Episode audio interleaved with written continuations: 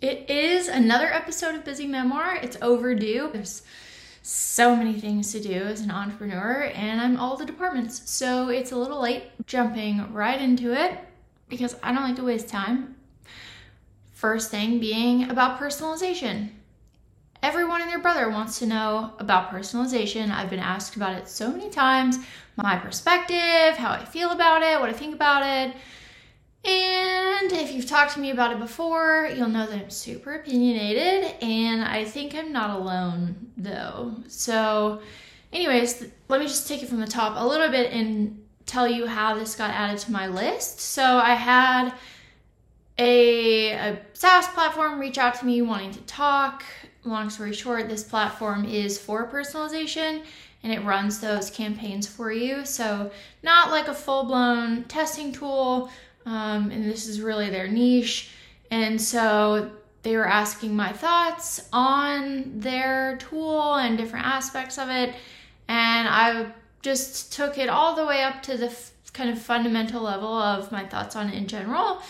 And I don't feel like I have seen a fully built out personalization program, built out at scale, running tons of campaigns successfully. Teams don't organize it well. They don't have tools and processes and systems to keep this organized. And think about it on a small scale, personalization campaigns where you have one set of recommendations for one group of users, another set of recommendations for another segment, so on and so forth. Let's say you have like the product recommendations, or let's say you apply that concept to content recommendations, or maybe product and content recommendations.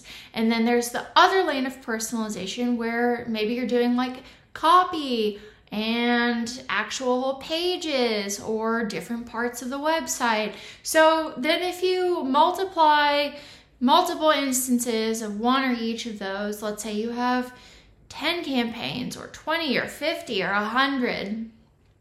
If you have 5, fine. That's easy to manage. It's easy to keep track of, communicate about, roll out dev, releases and updates and things. But if you have higher than that, especially in the multiple, tens of even hundreds, that's a mess. I've never seen that done well. And so because of that, I'm not the biggest fan of personalization. Does it increase performance in general? Sure. Are there good case studies about it? Sure. But I think it's kind of a salesy thing, and come to me when you have a good instance of personalization at scale, and then I'm all ears and I'll want to talk to you more about it and how we can do it. And certainly, if you're newer to testing and you're a low maturity client, conversations should not start or end anywhere near personalization, in my opinion. It is an advanced topic. It is for more mature programs. Sure, again, if you want to have it at a small scale, run like 2 or 3 campaigns, or you're doing like content personalization or product recommendations, fine. But anything beyond that, nope, just nope. Not really behind it. And so if anyone has something where you have a good example of a program scaled out with personalization, please come talk to me and please tell me. I'm all ears and I want to hear all about it. I think most people I've heard have echoed what I'm saying. And so I think if you're the first business or team to crack doing a personalization at scale and having that be, something that others can replicate, that's going to be huge. That's my thought on it. And then going back to the conversations I was having with this SaaS platform, they didn't have any good answers either. And I thought for sure they would have something, anything, and they had nothing. They were like, honestly, we don't have anything either. And I was like, then why did you build a whole platform with just this, knowing that this is a massive problem that in my head you would want to solve before you built an entire platform? I don't know. That's maybe just me, but I've had multiple instances of product conversations like this recently where, I don't know, there's just some big stuff where you're like, I would figure that out before you built a whole thing and a whole business around it. So Anyways, again, a little bit shocked. Somehow I keep getting shocked on a regular basis, but it's been that way forever. So I'm shocked about being shocked, which is stupid. So anyways, personalization. Hot topic. Not something I have a ton of interest in, kind of being the first explorer, or not the first explorer. That's dumb. There's lots of people working on it, but I just like, there are other people who focus on that. I don't particularly want to focus on it unless I have a client who has reasonable expectations about it. But like, I don't want to be the one to solve the big case per se, I don't think. So anyways, that's that. Moving on to some business topics for entrepreneurs or practitioners, anyone really in business. I have recently found out about Growth Mentors. Oh my gosh, Growth Mentors, and joined it. Super stoked about it. It is a platform where you can not only be a mentor, like what I have signed up to do, but also you can just go and find mentors. It is not that much on a monthly basis. I am not plugging it like an ad here, just sharing because I think it's awesome and I think it's helpful. So if you're looking for mentors that are awesome, vetted, go to Growth Mentors. If you sign up for the Growth Mentor fee, become a member, then there are a lot of mentors that do sessions for free and don't have an extra cost, or if they do have a cost, it's very low. And you can get mentorship on a lot of topics, from UX and design, to tools, to CRO, to working from home and mindset coaching. And it is an awesome place to be, I think. And they have a lot of content as well to check out. And so go check it out if you want mentors, but also to those out there who are experts and have been in their field for a while, go check out being a mentor and joining the program, because it's seems very awesome. And from what I understand, you can get deals from it if you are looking for that. Of course, that is not the primary point of it, and there is no soliciting, which I wouldn't want to do because it's there for mentoring. But if you show your chops and someone really likes you, that can turn into them asking more about what you do and what you offer. So maybe a few deals rolling your way as well. Next, I want to talk about a lead gen service that I've hired called Cleverly. No shame in saying that I've hired one. I'm excited about it. I hope it works. I've never heard anyone use it. I hadn't even really heard of anyone hiring a service like this until this week or last week. I talked to someone and they said they have tried a couple of these services. Cleverly looked awesome based on the reviews and the videos and the results that they were talking about, and their goal is to get me calls and then or conversations, and then I take over kind of the messaging and try and get calls and deals from there. So hopefully this works. It was not too much per month, and it's a 3-month trial with a 10-day out at the end of the 3 months, which is totally fair because it takes a while to ramp up this kind of stuff, and so I get it.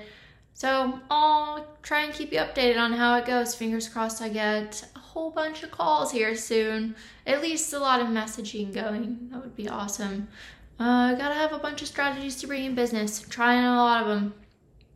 And then I did have an awesome conversation with another entrepreneur this week, where it was last week, where she has her own business. She's been running an agency for about 7 years. Shout out Magda if you ever listen to this. And she had a lot of amazing advice for me, one of which was not to invest in long form content too much, if at all, in the beginning, and just focus on short form content. So I've been doing a little bit of a mix of both. Obviously long form content takes longer to produce. So, you know, like this podcast, maybe trying to chop it up into bits somehow, or ew, that sounded disgusting. Or trying to just make the episode shorter or something. I don't know, I'm kind of still just feeling it out. But anyways, I thought that was a really interesting piece of advice, something I'm going to take into consideration for sure moving forward for a while. And she also suggested that offline networking is a game changer, which I've talked about events being awesome, just being fun to get out of your house and be around other humans, especially if you work from home alone. and you don't really have others to talk to or like, you know, talk to business about. And so she echoed that as well. And even if it's just messaging someone on LinkedIn and asking them for just a coffee chat, even if you don't leave your house and go to an event in town or like outside somewhere, just talking to people. Although I do have an amendment to something I mentioned, I think it was the last episode, where I was like, take all the calls and take all the requests to talk to you and go to all the things. However, I'm finding that you also need to protect your time, which I knew, of course, and have been very strict about in the past, you know, in other jobs. But here I was just kind of letting it rip for a while. And then I was like, oh, wait, I still need to do that too. I still need to protect my time in vet calls and make sure it's worth it. And even if it's just networking or like, you know, limit them and spread them out over the course of a couple weeks. So, you know, take them. It's awesome. But also maybe vet them and do the same and protect your time as well. And I talked to another person, shout out Paulina, who echoed this too, where she was like, oh yeah, I need to protect my time as well. So take that for what it's worth. And I do have a sales mentor, shout out Kayla Kurtz. If you ever hear this, she is amazing. She's a kick-ass salesperson and has had a lot of awesome roles. And she is giving me awesome advice, one of which being have some templates that you can use. Also, sorry to others I mentioned, Paulina, Meg, I'm just not as familiar with your backgrounds to hype you up as much. But eventually, hopefully we'll know each other enough that I can do that off the top of my head. But anyways, yeah, Kayla has mentioned having a couple of templates for sales stuff for different use cases that you can pull from, because I was asking her, how much do you customize things versus how much do you templatize it? Obviously, customized things typically work better, but it's more work, especially if you're doing like a cold pitch and you're doing a little bit of an analysis and putting it into a deck or something or a couple of slides. So how often do you do that kind of stuff? I want to know how often or how to divide my time between sales and marketing efforts, which I've asked a couple of people and they're like, oh, I don't usually get the question broken down in that kind of way. But to me, that's like the primary topic kind of on my head right now that I can't figure out as much and constantly questioning if I'm doing it right. So having templates and then maybe saving like, you know, 3, 4, 5, 6 slides to customize, and even having some of those ready to go. Like, you know, if you're having a template that you're using to pitch someone at some point in the sales process, having a B2B version, having a D2C version, having different industry versions, and then you can just grab those, put them in, and that way it's a little bit more customized. But I love this approach because I think it's a good blend of both worlds. So I'm going to try that, try and make some more templates. I have not been very good about creating sales assets so far.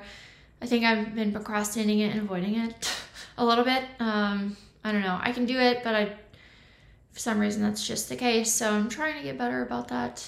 And then a series of more advice pieces. Shout out Ben LeBay, also a kick-ass person in the industry, gave me the suggestion to create a few pipelines. This is for like marketing content, because also I have lots of ideas, and I think one of the biggest things in content production is being consistent, which, like I said, I was late on this, so not great.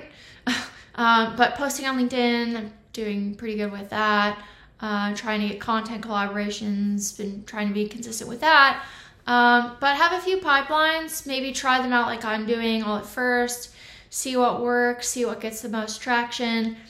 And then I think, you know, ultimately paring it down to just a couple that you consistently rely on and you are consistently producing and putting things out on time was good. And then also he suggested having your kind of core set of marketing efforts that you do on a regular basis that you know you can count on, and then having a set of bets, so to speak, that you try out. So maybe it is the new ideas that you have that you weren't super sure about, or you know, some other things that you paused in the past and bring them back, but having some that you play with But kind of being strategic about it and not spending too much time on things that you don't know if they will work. And so having the course set and the bets, I loved that. And then habit stacking he mentioned as well. So I know I have a couple of books in my stack that I need to read and do a little bit more reading these days. But I don't know if it came from one of those books, but if I had to guess, maybe. But anyways, habit stacking, which made a lot of sense to me. And I was like, oh yeah, I should do that. Where things that work, double down on those, and you know, have some really good habits. And once you stack those on top of each other, you're probably gonna be in a pretty good place, better than if you were just going willy-nilly at stuff. So yeah, and then the last thing that I wanted to bring up today is around, oh, how do I word it? Like feminism in business and the workplace. So I'm super passionate about being a woman in business and helping others and trying to help everyone be more successful. And in this endeavor of building Chirpy, I wanted to be very intentional about it being honest and transparent and authentic. And part of that for me is talking about being a female in business and things that I struggle with or come across, or things that I have struggled with in the past and am maybe handling differently now, or people that I talk to, sharing some of that.